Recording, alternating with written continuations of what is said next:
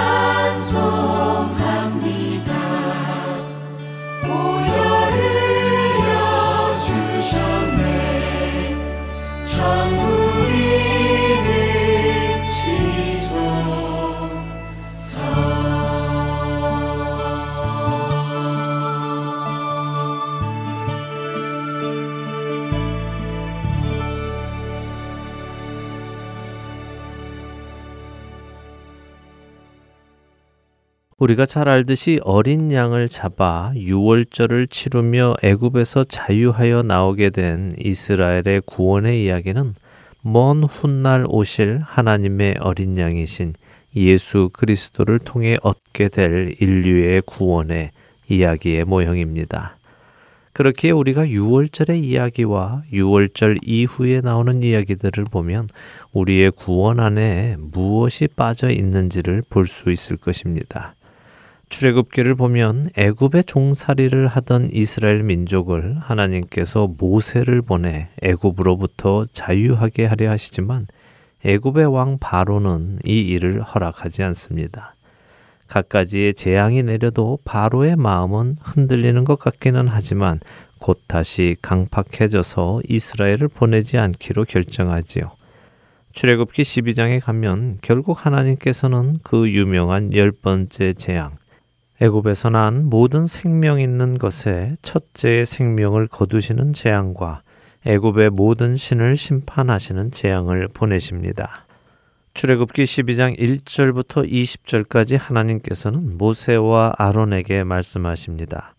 이스라엘 백성에게 흠없는 일련된 수컷 어린 양을 각 식구가 먹을 수 있는 분량에 따라 잡아 그 피를 양을 먹을 집 좌우 문설주와 임방에 바르고 그 밤에 그 고기를 불에 구워 무교병과 쓴 나물과 아울러 먹되 날 것으로나 물에 삶아서 먹지 말고 머리와 다리와 내장을 다 불에 구워 먹고 아침까지 남겨두지 말며 아침까지 남은 것은 불사르라고 말입니다.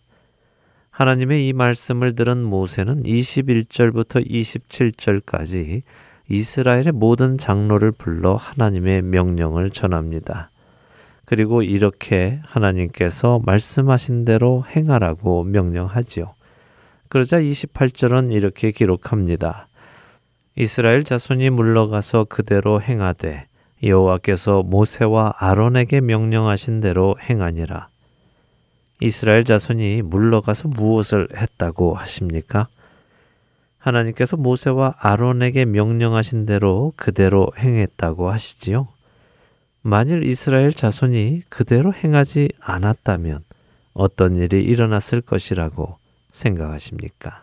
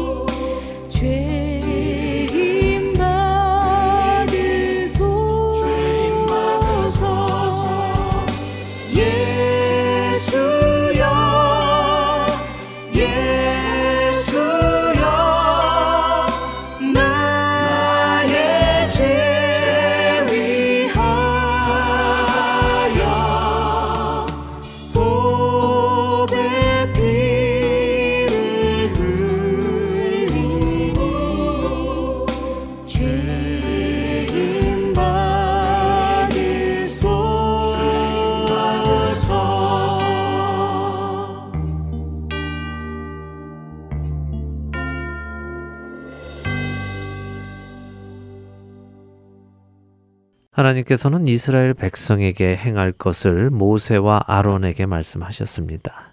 모세는 이스라엘의 장로들에게 하나님의 말씀을 전했지요. 장로들은 이스라엘 백성들에게 하나님의 말씀을 전했습니다. 무엇을 전했습니까?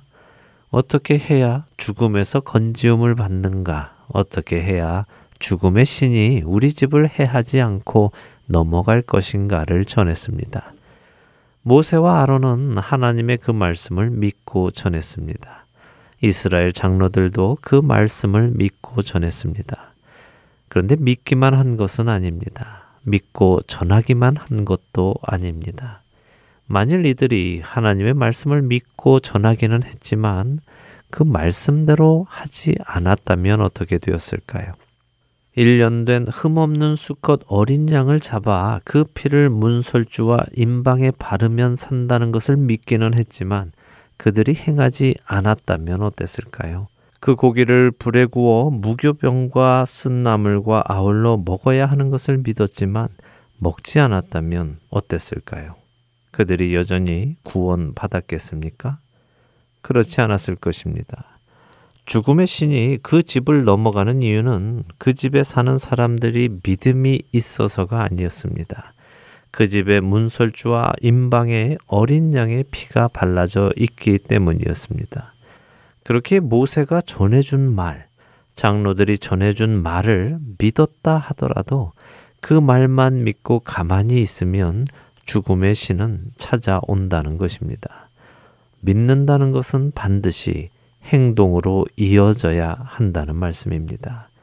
그래서 야고보 사도는 야고보서 2장 26절에서 영혼 없는 몸이 죽은 것 같이 행함이 없는 믿음은 죽은 것이라고 말씀하시는 것입니다. 사랑하는 할텐 서울 복음 방송 의 청자 여러분, 그렇습니다. 행동이 따라오지 않는 믿음은 구원에 이르지 못하는 믿음입니다. 우리의 구원의 모형이 되는 출애굽기 12장의 이 말씀을 다시 한번 잘 읽어 보시고 구원의 완성이 어떻게 이루어지는지를 스스로 확인하시기 바랍니다.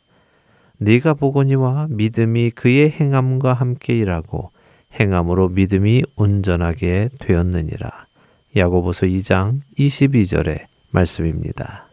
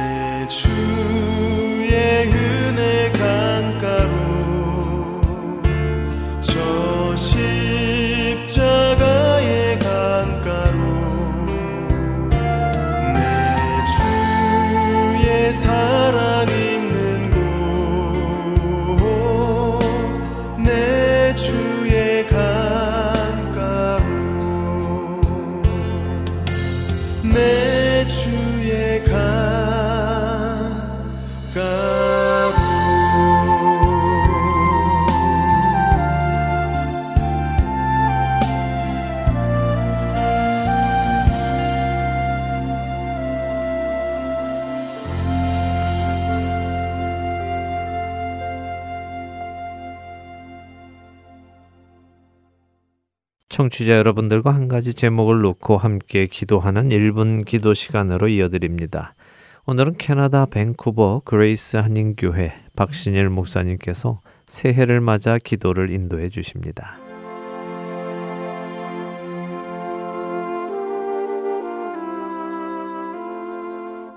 안녕하십니까. 주님의 사랑으로 문안드립니다. 저는 밴쿠버 그레이스 한인교회를 섬기고 있는 박신일 목사입니다. 2019년도를 맞이하며 두 가지 기도 제목을 놓고 함께 기도하는 시간을 갖기를 소원합니다. 첫째는 2019년도에도 우리 모두가 하나님 한 분만을 의지하는 그리스도인이 되게 하여 주옵소서. 어려움이 올 때에도 우리 모두가 다른 곳에 귀나 눈을 기웃거리지 않게 하시고 하나님만을 의지하고 살아가는 믿음의 사람들 되게 해 주옵소서. 두 번째 기도는 우리 가정마다 인생마다 고난이 없는 가정이 없습니다. 많은 어려움이 있지만 어려움이 왕이나 주인 되지 않게 하시고 그 어려움을 주님의 은혜로 이기는 승리하는 한 해가 되게 하여 주옵소서. 가정마다 우리 인생의 가슴마다 하나님의 말씀이 하나님의 생명이 흐르는 한 해가 되게 하여 주옵소서. 문제에서 일어나는 한 해가 되게 하옵소서. 우리 다 같이 새해를 맞이하여 이 두 가지 제목을 놓고 함께 기도하는 시간을 잠시 갖겠습니다.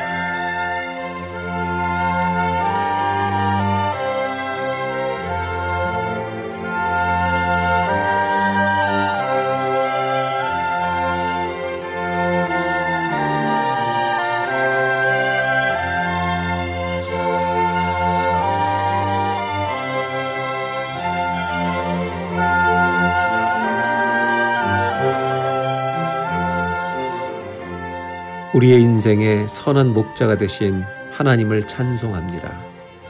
2019년도 새해를 저희에게 주시니 감사하고 감사합니다. 하나님 아버지 2019년도 한 해를 살아가는 동안 주님 한 분만을 의지하며 살아가는 올곧은 믿음을 저희 모두에게 허락하여 주시옵소서. 시편 1편처럼 물가에 심기어진 나무 같은 사람 되게 하여 주셔서 추운 날이 와도 무더운 날이 와도 주님 곁을 떠나지 않는 그 믿음으로 우리의 신앙의 길을 걸어가는 순종의 길을 걸어가는 저희 모두가 되게 하여 주옵소서. 저희들의 인생에는 어려움이 있습니다.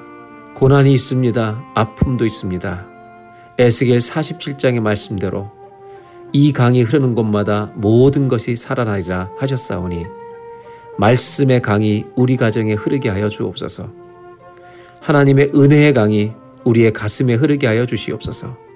성령님의 생명의 강이 우리의 아픔과 문제를 다 그 사이사이를 흐르게 하여 주셔서 모든 문제들로부터 모든 아픔으로부터 일어나는 2019년 한 해가 되게 하여 주시옵소서. 하나님을 사랑하는 것이 우리의 기쁨이고 우리의 힘이 되게 하여 주시옵소서. 2019년 1월 1일부터 12월 31일까지 하나님이 내 인생에 우리 가정에 우리 교회 우리 일터에 주인 되어 주시옵소서. 우리 주 예수님의 이름으로 기도하옵나이다.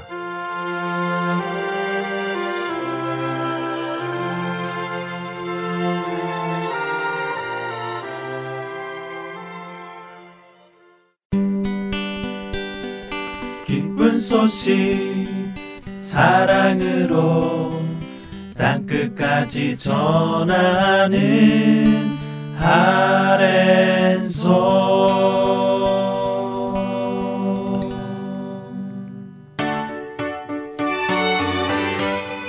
현재 4부에서 방송되고 있는 베들레헴에서 예루살렘까지 방송을 진행해 주시는 유병성 목사님께서 방송 이해를 돕기 위한 지도를 준비하셨습니다. 지도는 복음방송 홈페이지 www.heartandsoul.org에서 보실 수 있습니다. 그리고 5부와 6부에서 방송되고 있는 데일리 디보셔널에 관한 자료도 홈페이지에서 찾아보실 수 있습니다. 홈페이지에 접속하셔서 방송 듣기를 클릭하시면 자녀들을 위한 방송 자료실과 베들레헴에서 예루살렘까지 지도 보기를 찾으실 수 있습니다. 홈페이지를 이용하실 때 불편하신 점이 있으시거나 궁금한 점이 있으신 분은 사무실로 연락 주시기 바랍니다. 사무실 전화번호 602-866-8999입니다.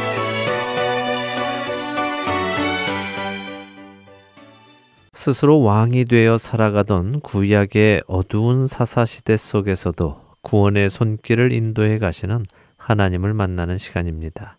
사사기 강해로 이어드립니다.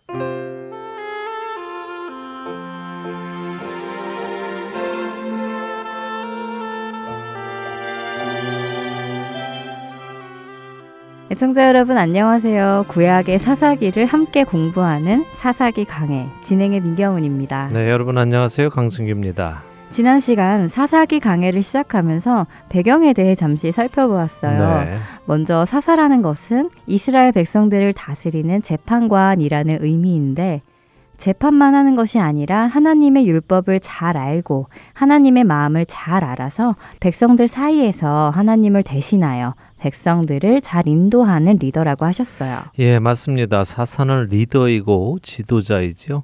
어, 그들은 특별히 하나님의 말씀과 성품을 잘 알아야 했습니다. 이것이 기억하셔야 할 중요한 포인트라고 말씀드렸습니다. 네. 이 사실을 기억하시며 앞으로 사사기를 보아야 사사들이 어떠했는지 또 성경은 왜 이런 사사들의 이야기를 기록을 했는지 볼 수 있기 때문이죠.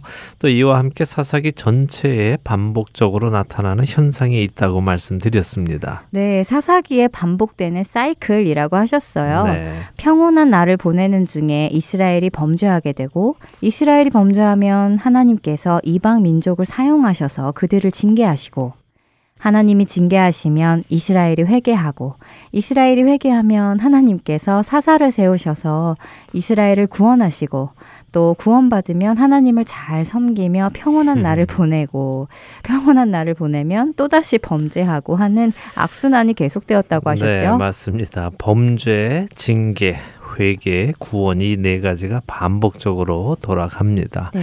어, 이 사실도 기억하시며 사사기를 읽어 나가자고 말씀드렸습니다. 아, 그리고 양떼를 치던 조상들로부터 내려온 이스라엘 민족이 가나안 땅에 들어와서 새롭게 농사를 지으며 살아야 했다는 것과 가나안에서 섬기던 신들은 바로 이 농사와 관련된 신들이었음도 말씀을 드렸습니다. 이러한 기본적인 정보들 몇 가지를 생각하시면서 사사기를 읽어 나가면 이해하시는 데 많은 도움이 되실 것입니다. 어, 지난 시간에 사사기 1장 1절에서 7절을 먼저 살펴보았습니다. 네, 그랬습니다. 여호수아가 죽은 후에 그래도 아직까지는 이스라엘 백성들이 하나님께 여쭈어 보며 가나안 전쟁을 치르고 있다는 것을 보면서 조금은 안심이 되었는데요. 이들이 한 가지 실수를 했다고 하시며 그 실수가 무엇인지 살펴보라고 하셨어요. 네, 어떻게 살펴보셨습니까? 글쎄요. 무슨 실수를 했는지 잘 모르겠던데요. 이스라엘 백성들이 하나님께 누가 먼저 올라가서 가나안과 싸울까요? 하고 여쭈어 보았더니 하나님께서 유다가 올라갈지니라 라고 하셨고요. 유다가 말씀에 순종해서 가서 싸웠고 이로 인해 큰 승리를 얻었는데 음. 글쎄 어떤 실수가 있는지 모르겠더라고요. 네, 그냥 사사기만 읽으면 사실 그 실수가 무엇인지를 잘 알 수는 없습니다. 어, 대신 신명기 7장을 한번 보지요. 신명기 7장에는 하나님께서 이스라엘 민족이 가나안 땅에 들어갔을 때 어떻게 행동해야 하는지에 대한 명령이 기록이 되어 있습니다. 그 중에 1절과 2절만 한번 읽어보지요. 읽어주시겠습니까? 네. 네 하나님 여호와께서 너를 인도하사 네가 가서 차지할 땅으로 들이시고 네 앞에서 여러 민족 헷 족속과 기르가스 족속과 아모리 족속과 가나안 족속과 브리스 족속과 히위 족속과 여부스 족속 곧 너보다 많고 힘이 센 일곱 족속을 쫓아내실 때에 내 하나님 여호와께서 그들을 내게 넘겨 내게 치게 하시리니 그때 너는 그들을 진멸할 것이라. 그들과 어떤 언약도 하지 말 것이요 그들을 불쌍히 여기지도 말 것이며. 네. 음, 가나안 민족을 진멸하라고 하시네요. 그렇죠. 불쌍히 여기지도 말고 진멸하라고 하십니다. 네. 어, 진멸한다 하는 것은 완전히 없앤다는 의미지요. 어, 원어의 의미 안에는 저주한다는 의미도 있고요. 또 신에게 바친다 하는 의미도 있습니다. 그러니까 남겨서는 안 된다는 말입니다. 저주를 할 때 완전히 저주하고 신에게 바칠 때는 남김없이 다 바치는 것이 원칙입니다. 신명기 20장에는 이 일을 더 구체적으로 명령하시는데요. 신명기 20장 16절은요. 이 민족들의 성읍에서는 호흡 있는 자를 하나도 살리지 말라고 하셨습니다. 사랑의 하나님께서 어떻게 이렇게 끔찍한 일을 요구하실까 하는데요. 거기에는 이유가 있습니다. 그러나 그 이유를 다 설명드리기에는 시간이 부족하니까요. 간단하게 말씀드릴게요. 가나안 땅에서의 삶이 구원받고 새롭게 살아가는 삶에 대한 상징적인 의미라고 볼 때요. 우리는 옛 사람을 온전히 벗어버리고 새 사람을 입고 살아가야 하는 것처럼 가나안의 우상 숭배와 죄들을 완전히 없애버리고 새롭게 그 땅에서 시작해야 하는 것을 상징적으로 요구하고 계시다는 것으로 보시면 되겠습니다. 옛 사람을 다 버리지 못하고 진멸하지 못하고 살아가면 어떻게 되겠습니까? 그것이 나중에 올무가 되어 오히려 우리를 상하게 하지요. 맞습니다. 올무가 되어서요. 오히려 우리를 올가매어서 죽음에 이르게 합니다. 그래서 이 죄라는 것은 불쌍히 여기지 말고 진멸해야 하는 것입니다. 자, 그렇다면 사사기 1장 1절에서 7절 사이에 유다 자손이 잘못한 일은 무엇이겠습니까? 음, 글쎄요. 혹시 아도니 베색을 죽이지 않은 것을 말씀하시는 건가요? 네, 그렇습니다. 진멸해야 했음에도 불구하고 유다 지파는 아도니 베색, 곧 베색의 왕을 죽이지 않았습니다. 그를 죽이지 않고 예루살렘에까지 데리고 가지요. 그런데 그가 거기서 죽었습니다. 아도니 베색이 죽었으니 된 것 아닌가요? 예, 뭐 일단은 됐습니다만 자, 아도니 베색을 죽인 것은 누구입니까? 어, 성경에는 그냥 그가 거기서 죽었다고만 기록돼 있어서 잘 모르겠어요. 네, 그렇죠. 이스라엘 민족이 죽였다는 말씀은 없습니다. 네. 이스라엘 민족은 아도니 베색을 죽이지 않고 예루살렘으로 갔습니다. 그런데 그가 거기서 죽었습니다. 자, 생명을 주장하시는 분은 누구십니까? 당연히 하나님이시죠. 그렇죠. 그러니 이스라엘이 하나님의 말씀대로 순종해서 호흡 있는 모든 자를 죽이지 않으니까 하나님께서 아도니 베색을 죽이신 것입니다. 자, 7절을 다시 잘 보십시오. 아도니 베색의 고백을 읽어 보면요. 그는 지금 엄지 손가락과 엄지 발가락이 잘려서 상 아래에서 먹을 것을 주워 먹으며 사는 신세가 되었습니다. 누가 이렇게 했겠습니까? 당연히 이스라엘 민족이 이렇게 했죠. 하나님은 진멸하라고 명하셨는데 이스라엘 민족은 그 말씀에 불순종하고 지금 아도니 베색에게 못할 짓을 한 것입니다. 기억하십니까? 우리가 야곱의 하나님을 배울 때 야곱의 딸 디나가 세겜에서 강간을 당했을 때 세겜의 남자들을 처벌하는 것은 공의로운 일이었다고 했죠. 네. 그러나 야곱의 아들들이 처벌이라기보다는 살육을 했고 그 살육의 과정 속에서 살육 자체를 즐기며 소의 힘줄을 끊었다고 야곱의 하나님 마지막 즈음에 말씀을 드렸었습니다. 그리고 이러한 그들의 모습으로 인해서 시므온과 레위에게는 저주가 선포됐죠. 어, 그러니까 지금 이스라엘 민족이 아도니 베색의 손가락과 발가락을 끄는 것은 심판이 아니라 잔인한 악을 행한 것이라는 말씀이군요. 네, 바로 그렇습니다. 이 점을 잘 기억하셔야 합니다. 이스라엘이 하나님께서 명한 일을 할 때는 그 말씀을 받아 행하는 공식적인 일을 행사하는 것입니다. 그 일을 통해 하나님의 정의와 공의가 한치의 어긋남 없이 이루어져야 하는 것이죠. 그러나 그 일을 행하는 사람이 그 일을 하나님을 대신하여 한다는 생각 없이 자신들의 감정을 이입해서 하고 더 나아가 그 일을 하면서 키득키득거린다든가 그 자체를 즐긴다든가 해서는 안 되는 것입니다. 하나님의 명을 받아 이 일을 행할 때는요, 정말 두렵고 떨리는 마음으로 죄를 단죄하시는 하나님의 성품을 느끼며 그 심판을 집행하는 자신을 돌아보면서 회개하는 마음으로 해야 하는 것입니다. 중요한 것은 이것입니다. 지금 사사기 첫 장부터 어느 부분은 하나님의 뜻을 구하고 또 명하신 대로 하는 것 같은데 어느 부분은 뜻을 구하지 않고 명하신 대로 하지 않는다는 것입니다. 자주 드리는 말씀이지만 99%의 순종은 불순종인 것입니다. 어, 늘제 마음을 무겁게 두르는 말씀입니다. 우리는 99% 아니 90%만 순종해도 잘한다고 생각할 텐데 그것이 불순종이라는 말씀이 받아들이기 참 힘드네요. 예, 힘들지요. 동의합니다. 어, 그런데 우리가 우리 스스로를 잘 점검해 보면요. 우리가 순종이라며 하는 것들은 대부분 우리 스스로가 동의가 되는 것들입니다. 그래서 순종하기가 쉽죠. 원래 나도 하려 했던 것들이기 때문에 말입니다. 그런데 순종하지 못하는 것들은 동의가 안 되는 것들이 대부분이고요. 나의 고집과 욕심과 맞물리는 것들이 대부분입니다. 그래서 그런 것들은 쉽게 순종이 안 되지요. 그러나 참된 순종은 내가 동의되는 것들을 하는 것이 아니라요. 동의되지 않는 것을 하는 것입니다. 자, 하나님은 가나안에 가면 호흡 있는 모든 자들을 여호와의 이름으로 처단할 것을 명령하셨습니다.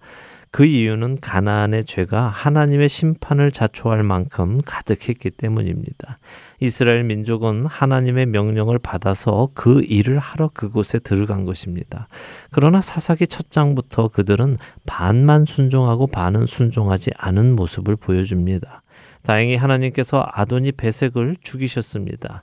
하나님이 처음에는 그래도 이렇게 그들의 순종하지 못한 부분에 대해서 그 일을 마무리해 주십니다. 하지만 뒤로 가면 그렇지 않지요. 아예 순종하지 않기 때문입니다. 자, 그 다음 절인 8절에서 10절을 보면요. 유다 자손이 예루살렘을 쳐서 점령하고 그 성을 불살랐다고 합니다. 그리고는 예루살렘에서 내려와서 산지와 남방과 평지에 거주하는 가나안 족속들과 싸움을 싸웠다고 하시지요. 그리고 헤브론에 거주하는 가나안 족속도 멸합니다. 헤브론은 아브라함과 사라가 묻힌 곳 아닌가요? 네, 맞습니다. 이스라엘 민족의 조상들이 묻힌 곳이죠. 유다 자손이 그 땅을 되찾았다는 것입니다. 자, 이제 11절부터 15절을 한 절씩 보겠습니다. 거기서 나아가서 드빌의 주민들을 쳤으니 드빌의 본 이름은 기랴 세벨이라. 갈렙이 말하기를 기랴 세벨을 쳐서 그것을 점령하는 자에게는 내 딸 악사를 아내로 주리라 하였더니 갈렙의 아우 그나스의 아들인 온니엘이 그것을 점령하였으므로 갈렙이 그의 딸 악사를 그에게 아내로 주었더라. 악사가 출가할 때에 그에게 청하여 자기 아버지에게 밭을 구하자 하고 나귀에서 내림에 갈렙이 묻되 네가 무엇을 원하느냐 하니 이르되 내게 복을 주소서 아버지께서 나를 남방으로 보내시니 샘물도 내게 주소서 하매 갈렙이 윗샘과 아랫샘을 그에게 주었더라. 자, 그 유명한 갈렙이 나옵니다. 네, 그렇네요. 여호수아와 함께 가나안 땅에 들어온 유일한 1세대 이스라엘 사람이죠. 네, 맞습니다. 이 갈렙이 드빌이라는 이곳을 점령하는 자에게 자신의 딸을 주겠다고 선언했다는 것입니다. 그랬더니 갈렙의 조카입니다. 온니엘이 그곳을 점령했다는 것이죠. 자, 그래서 갈렙은 조카 온니엘을 사위로 맡게 됩니다. 여기 나오는 이 온니엘이 사사기에 등장하는 첫 사사입니다. 온니엘의 뜻은 하나님의 힘이라는 의미입니다. 하나님의 힘이요. 네. 와 이름이 멋지네요. 네, 멋지죠. 네. 예. 자 이렇게 온니엘과 갈렙의 딸 악사가 결혼을 하는데요. 악사가 시집을 가면서 아버지에게 농사지을 땅과 샘을 구합니다. 그러자 갈렙이 그것을 허락하여 땅을 분배해 주었다는 것입니다. 이렇게 용감하게 싸우는 갈렙이나 온니엘 같은 사람이 있습니다. 자 이번에는 16절에서 21절을 보죠. 모세의 장인은 겐 사람이라. 그의 자손이 유다 자손과 함께 종려나무 성읍에서 올라가서 아랏 남방의 유다 황무지에 이르러 그 백성 중에 거주하니라. 유다가 그의 형제 시므온과 함께 가서 스밧에 거주하는 가나안 족속을 쳐서 그곳을 진멸하였으므로 그 성읍의 이름을 호르마라 하니라. 유다가 또 가산 및 그 지역과 아스글론 및 그 지역과 에그론 및 그 지역을 점령하였고 여호와께서 유다와 함께 계셨으므로 그가 산지 주민을 쫓아내었으나 골짜기의 주민들은 철병거가 있으므로 그들을 쫓아내지 못하였으며 그들이 모세가 명령한 대로 헤브론을 갈렙에게 주었더니 그가 거기서 안악의 세 아들을 쫓아내었고 베냐민 자손은 예루살렘에 거주하는 여부수 족속을 쫓아내지 못하였으므로 여부수 족속이 베냐민 자손과 함께 오늘까지 예루살렘에 거주하니라. 자, 말씀드린 대로 갈렙이나 온니엘처럼 용감하게 하나님의 말씀에 순종하여 싸우는 사람들이 있는가 하면 지금 유다는 잘 싸우는 것 같은데도 불구하고요. 또 순종과 불순종을 섞고 있음을 보여주십니다. 17절 18절에 보면 유다가 가나안 족속을 쳐서 진멸했다는 표현을 쓰시죠. 하나님의 명령대로 했다는 말씀이군요. 그렇죠. 하나님의 명령대로 순종을 했더니 어떻게 되었느냐? 19절에 보면 여호와께서 유다와 함께 계셨으므로 그가 산지 주민들을 쫓아내었다고 하십니다. 자, 이처럼 순종하면 하나님께서 일을 하신다는 것입니다. 그런데 같은 절인 19절 후반을 보면요. 산지 주민은 쫓아내었는데 골짜기 주민은 쫓아내지 못했다고 하십니다. 또 그 이유가 뭐라고 하시나요? 골짜기 주민들은 철 병거가 있어서 쫓아내지 못했다고 하시네요. 네, 성경은 골짜기 주민은 철 병거가 있어서 쫓아내지 못했다고 하십니다. 이스라엘에는 어떤 무기가 있었을까요? 사실 이스라엘에는 칼조차 흔치 않았습니다. 나중에 사사기를 보다 보면 그런 내용이 나오는데요. 칼이 불과 한두 자루밖에 없었고요. 그저 몽둥이나 농기구를 가지고 나가서 싸웠던 것 같습니다. 이런 그들 앞에 철병거라 하면은 이게 전차인데요. 몽둥이를 들고 싸우는 사람들 앞에 철로 방패가 된 말이 끄는 전차를 타고 싸우는 병사들을 보면 싸울 맛이 안 나겠죠. 그러니 그들을 쫓아내지 못한 것입니다. 네, 말씀이 이해는 되는데요. 뭔가 조금 비성경적인 것 같아요. 하나님의 백성이 적과 싸우는데 적에게 철병거가 있어서 쫓아내지 못한다는 것이요. 하나님이 하시면 철병거도 아무런 힘을 못 쓰는 것 아닌가요? 네, 바로 말씀하셨습니다. 바로 그것이죠. 지금 사사기가 하시는 말씀이 바로 그것입니다. 자, 여호수아서 17장 18절을 한번 읽어 주세요. 네. 그 산지도 내 것이 되리니 비록 삼림이라도 내가 개척하라 그 끝까지 내 것이 되리라. 가나안 족속이 비록 철 병거를 가졌고 강할지라도 내가 능히 그를 쫓아내리라 하였더라. 네. 와, 가나안 족속이 비록 철 병거를 가졌더라도 능히 쫓아낼 수 있다고 하시네요. 그럼요. 전쟁은 우리가 하는 것이 아닙니다. 하나님이 하시는 것이죠. 우리가 할 일은 그저 하나님의 말씀에 순종하는 것밖에는 없습니다. 우리가 순종할 때 하나님께서 그 전쟁을 승리로 이끌어 주시는 것이죠. 세상의 전쟁은 전략을 가지고 하는 것이고요. 무기력을 가지고 하는 것입니다. 그러나 하나님 나라의 전쟁은 그렇지 않습니다. 다시 19절을 보십시오. 여호와 하나님께서 유다와 함께 하시니까 그들이 산지 주민을 내쫓았다고 하십니다. 사실 산 위에 사는 사람들을 공격해서 점령하는 것은요. 평지에 있는 사람들과 싸우는 것보다 훨씬 어렵습니다. 그렇지요. 높은 지형에 있는 사람들이 아래에서 올라오는 사람들을 공격하는 것이 상대적으로 쉽지요. 맞습니다. 위에서는 별로 힘들이지 않고 공격을 해도요. 아래에서 올라오는 사람들은 아주 힘이 듭니다. 음. 그런데 이 산지에 가나안 사람들은 쉽게 점령했습니다. 하지만 상대적으로 쉬운 골짜기, 이 골짜기는 산 가운데 있는 평평한 부분을 이야기하는 것입니다. 근데 여기는 이기지 못했습니다. 왜요? 이번에는 하나님이 안 계셨을까요? 아니지요. 하나님이 안 계신 것이 아니라요. 하나님을 그들이 믿지 못해서 그랬습니다. 바로 이것이 문제입니다. 눈앞에 보이는 것에 의해서 흔들리는 것, 이것은 믿음이 아니라는 것입니다. 이렇게 되면요, 지금 산지에 가나안 사람들을 이긴 것까지도 하나님이 하신 것이 아니게 될 수도 있다는 것입니다. 무슨 말씀이냐 하면요, 분명 하나님이 산지에 있는 자들과 싸워서 승리를 하게 해 주셨는데 불구하고 이렇게 상대의 무기에 따라 승리가 달라진다면 승리를 해도 하나님이 해 주신 것이 아니라 내가 싸울 만해서 싸웠는 데 잘 싸워서 승리한 것이라고 생각하게 된다는 것이죠. 철병거는 싸워도 이길 승산이 없으니 안 싸운 것이고 산지는 전략을 잘 짜서 싸웠더니 이긴 것이 되어 버린다는 것입니다. 오늘을 사는 우리들도 이와 비슷한 일을 자주 합니다. 내가 봐서 내 실력으로 운만 조금 따라준다면 할 수 있을 것 같아서 해놓고 그래서 성공해 놓고는 겸손한 척, 아, 하나님이 은혜 주셔서 해 주셨습니다. 이렇게 말하는 경우가 많습니다. 그러나 속으로는 자신이 스스로가 잘했다고 생각하지요. 또 하나님은 그저 나에게 도움 정도 주신 분으로 생각하기도 합니다. 또 반대로 자신이 볼 때 전혀 가능성이 없어 보이는 것들은 도전하지도 않습니다. 그러면서 아, 이건 하나님의 뜻이 아니야. 이렇게 변명하기도 하지요. 음, 말씀을 들어보니 정말 그런 것 같네요. 가능성이 있어 보이는 것은 도전해보고, 가능성이 없어 보이는 것은 아예 도전하지 않고, 만약 도전해서 이루어진 것은 하나님이 하셨다고 이야기하는 경우가 많은 것 같습니다. 네, 맞습니다. 잘 생각해 보시기 바랍니다. 할만해서 하는 것은요, 믿음이 아닙니다. 우리는 할만해서 하고 안 될 것 같아서 안 하는 사람들이 아닙니다. 하나님께서 하라고 하셨기에 하는 것이고요. 하지 말라고 하셨기에 하지 않는 사람들이어야 합니다. 자, 이렇게 눈에 보이는 것에 의해 하나님의 말씀에 순종하고 순종하지 않고를 결정하는 유다 족속의 모습을 보여주시면서도요, 또 한편으로는 순종하는 갈렙을 20절에 보여주십니다. 믿음의 용사 갈렙은 헤브론 지역에서 안악의 세 아들을 쫓아내었다고 하시지요.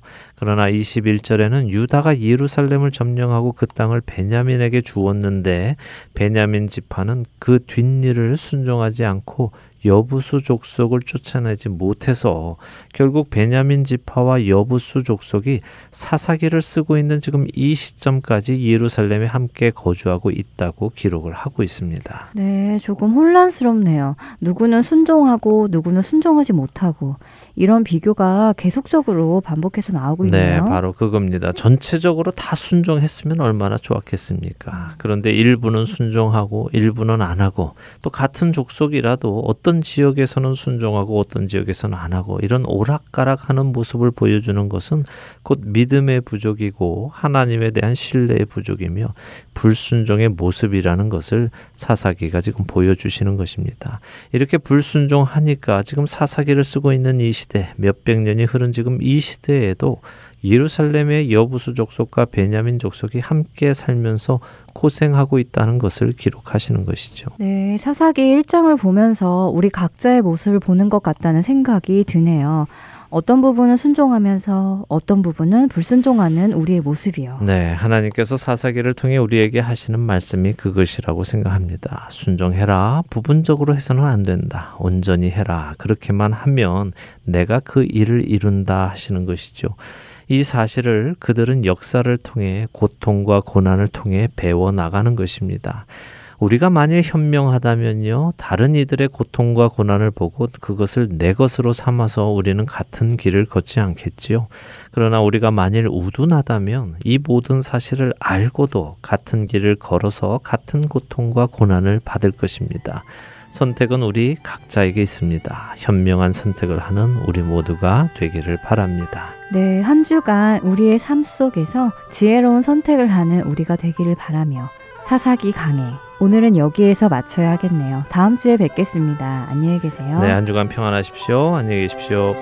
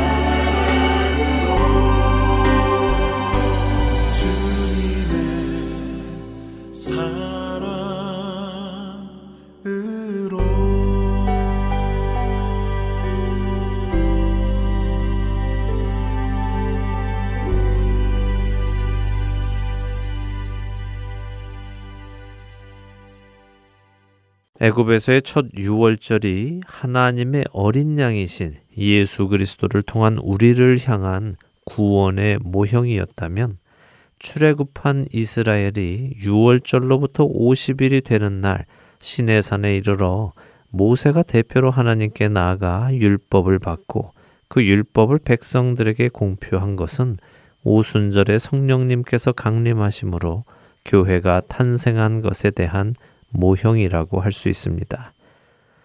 출애굽한 백성들을 이끌고 모세는 시내 광야에 이르릅니다. 이스라엘 자손이 애굽 땅을 떠난 지 3개월이 되던 날 그들이 시내 광야에 이르니라. 출애굽기 19장 1절의 말씀이지요. 이날은 아직 오순절은 아닙니다. 6월절로부터 46일째 되는 날이지요. 이날 모세는 하나님 앞으로 올라갑니다. 그런 모세에게 하나님은 말씀하시지요. 내가 애굽 사람에게 어떻게 행하였음과 내가 어떻게 독수리 날개로 너희를 업어 내게로 인도하였음을 너희가 보았느니라. 세계가 다 내게 속하였나니 너희가 내 말을 잘 듣고 내 언약을 지키면 너희는 모든 민족 중에서 내 소유가 되겠고 너희가 내게 대하여 제사장 나라가 되며 거룩한 백성이 되리라. 너는 이 말을 이스라엘 자손에게 전할지니라. 출애굽기 19장 4절에서 6절의 말씀입니다. 하나님으로부터 이 말씀을 전해 들은 모세는 7절에 유월절 때와 마찬가지로 백성의 장로들을 다시 불러 이 말씀을 전합니다. 장로들은 다시 백성들에게 나아가 하나님께서 모세를 통해 하신 말씀을 전하지요. 그러자 8절 상단에 백성들이 이렇게 대답합니다. 백성이 일제히 응답하여 이르되 여호와께서 명령하신 대로 우리가 다 행하리이다. 하나님의 말씀을 전해받은 백성들이 무엇라고 했습니까? 우리가 그 말씀을 다 믿습니다. 라고 대답했습니까? 아닙니다. 백성들은 일제히 여호와께서 명령하신 대로 우리가 다 행할 것이라고 대답했습니다. 그러자 하나님께서는 오늘과 내일 온 백성이 성결하게 하여 셋째 날을 기다리라고 하시지요. 그 셋째 날에 하나님께서 시내 산에 강림하시겠다고 하시며 말입니다. 이에 백성들은 그 명하신 대로 자기 옷을 빨며 성결하게 하고는 셋째 날을 기다렸습니다. 셋째 날 아침에 하나님의 임재가 시내 산에 나타나자 백성들은 크게 떨었습니다. 하나님께서는 백성들과 제사장들을 멀리하게 하셨습니다. 혹시라도 그들이 하나님을 보고자 가까이 왔다가는 죽임을 당할 것이기에 그랬습니다. 대신 하나님께서는 모세만 올라오도록 하시지요. 그리고 출애굽기 20장에서부터 23장까지 이스라엘 백성들이 지켜야 할 율법과 계명을 주십니다. 이와 함께 하나님의 말씀을 지킬 때와 지키지 않을 때에 일어날 일들도 함께 설명해 주십니다. 출애굽기 24장 3절에 가면 모세가 하나님의 그 말씀을 백성에게 전하는 모습이 기록이 되어 있습니다. 모세가 와서 여호와의 모든 말씀과 그의 모든 율례를 백성에게 전함에 그들이 한 소리로 응답하여 이르되 여호와께서 말씀하신 모든 것을 우리가 준행하리이다. 하나님께서 이스라엘에게 하신 모든 말씀과 율례를 전해 들은 백성들이 어떻게 반응했습니까? 네, 저희가 그 말씀을 믿습니다라고 대답했습니까? 아니지요. 이번에도 백성들은 여호와께서 말씀하신 모든 것을 우리가 준행하겠다고 약속했습니다. 그러자 모세는 이들을 위해 언약서를 준비합니다. 그 언약서는 하나님과 백성 사이에 발효되는 언약입니다.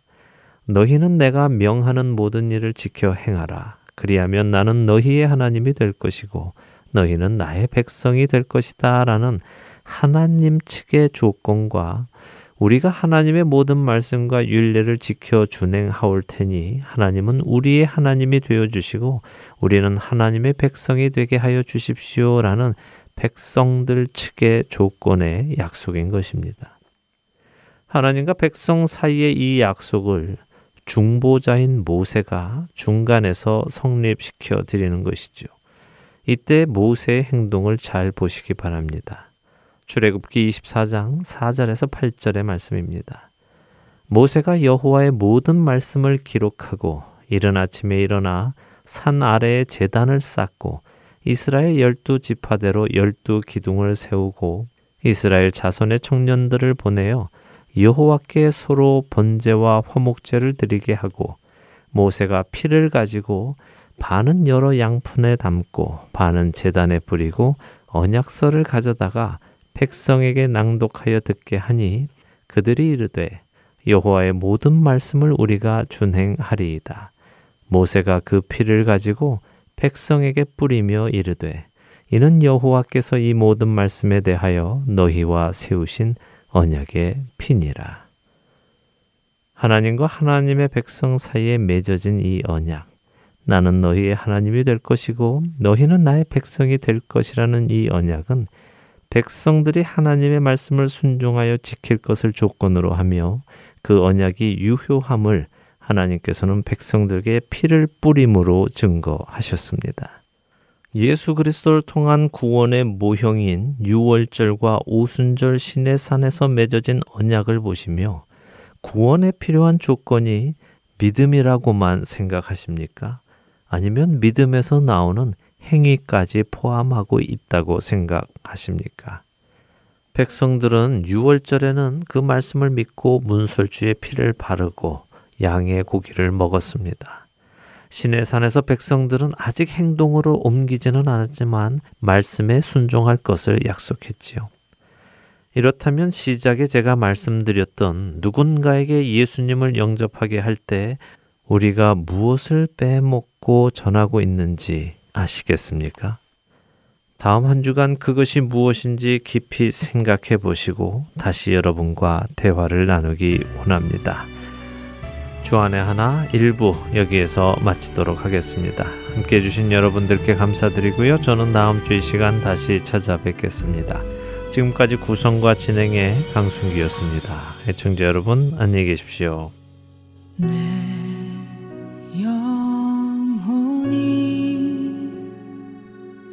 주의 이름을